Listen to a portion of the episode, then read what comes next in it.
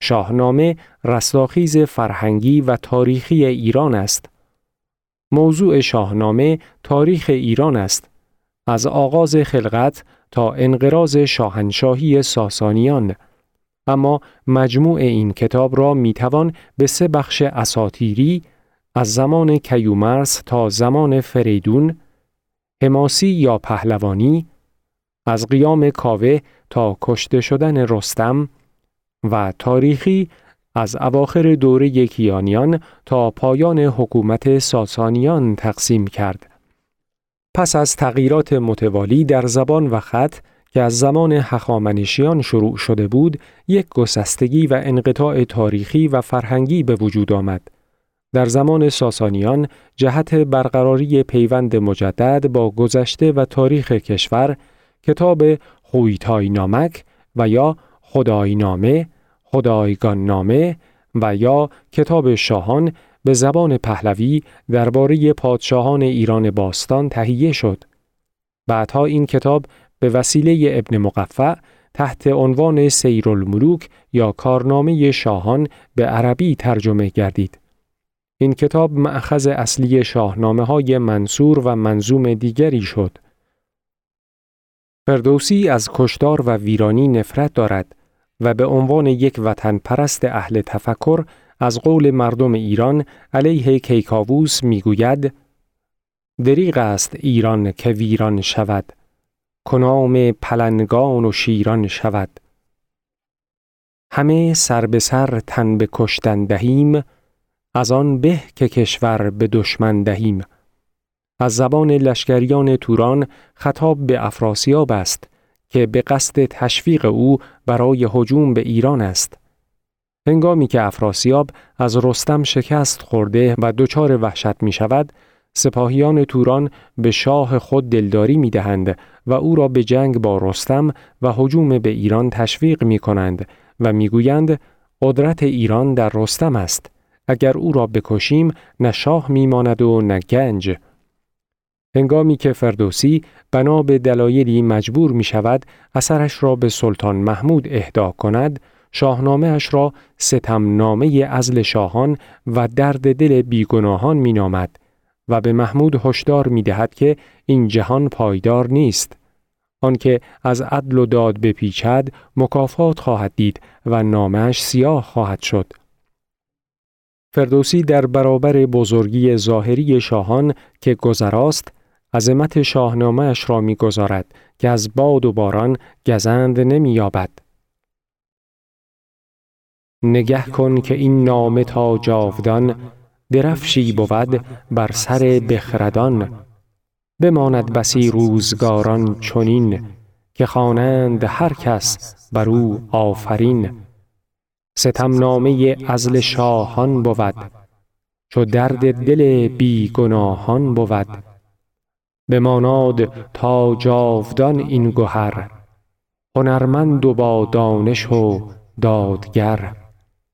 نباشد جهان بر کسی پایدار همه نام نیکو بود یادگار. کجا شد فریدون و زحاک و جم مهان عرب خسروان عجم؟ کجا آن بزرگان ساسانیان ز بهرامیان تا به سامانیان.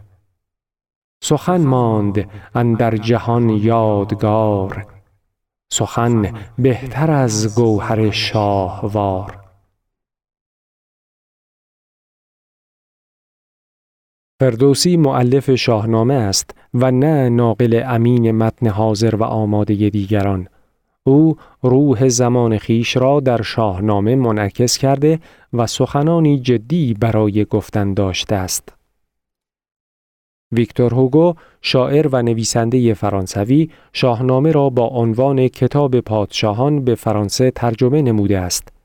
موریس مترلینگ شاعر و نویسنده بلژیکی فرانسوی نیز با الهام از داستان عاشقانه زال و رودابه نمایشنامه پلآس و میلزاند را در سال 1893 آفریده است.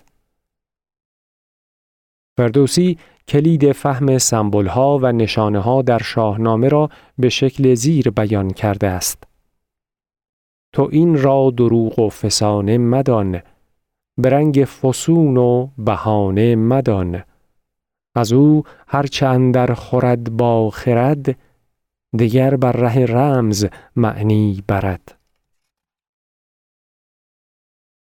داستان زحاک خلاصه داستان روایت اول.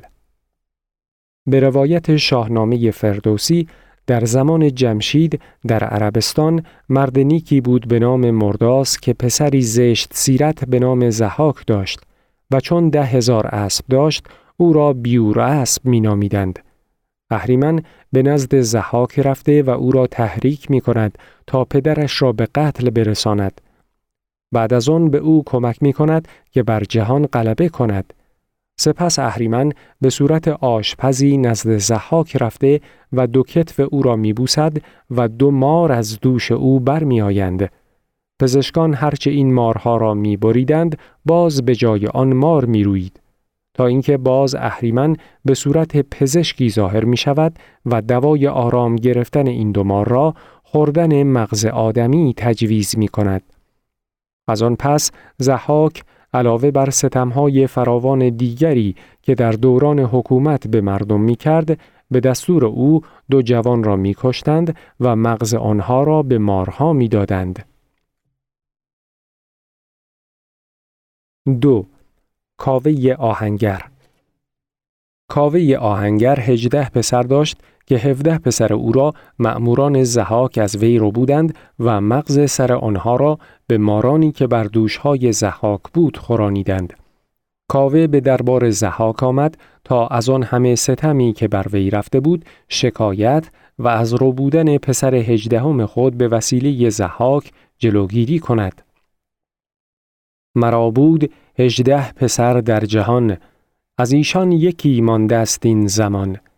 یکی بیزیان مرد آهنگرم. ز شاه آتش آید همی بر سرم. اگر هفت کشور به شاهی تو راست چرا رنج و سختی همه بهر ماست؟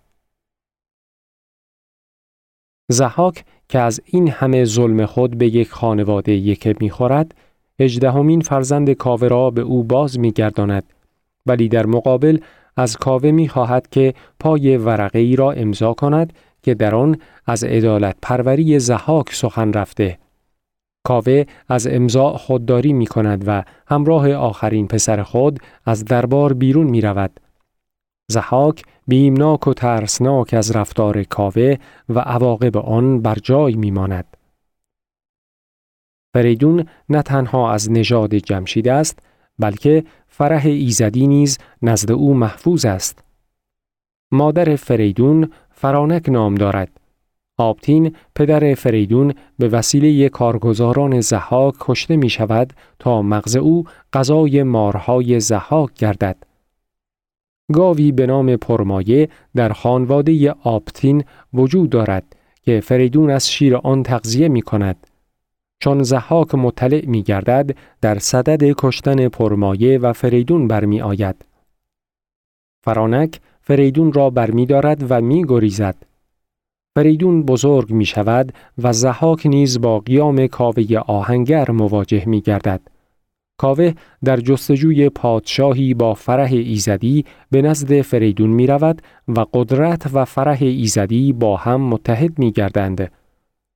کاوه پاره چرم خود را بر سر چوب می کند و مردم را به شورش می خاند و جمع زیادی فراهم می آورد و به یاری آنان فریدون را از بند آزاد می کند و فریدون به مردم می پیوندد و چرم پاره او را به فال نیک می گیرد و آن را به دیبا و گوهر می آراید و درفش کاویانیش نام می نهند. سرانجام کاوه آهنگر به کمک فریدون دادگر و مردم شورشی زحاک را به بند می‌کشند و چون او موجودی اهریمنی بود از ترس اینکه مبادا با کشتن او از بدنش موجودات اهریمنی به وجود آیند او را در کوه دماوند زندانی می کنند. آنگاه مردم فریدون را به شاهی برگزیدند و حکومت عدل و داد آغاز می گردد. به هر بامی و در همه شهر بود کسی کش ز جنگاوری بهر بود. همه در هوای فریدون بودند که از جور زحاک پرخون بودند سوی لشکر آفریدون شدند ز نیرنگ زحاک بیرون شدند.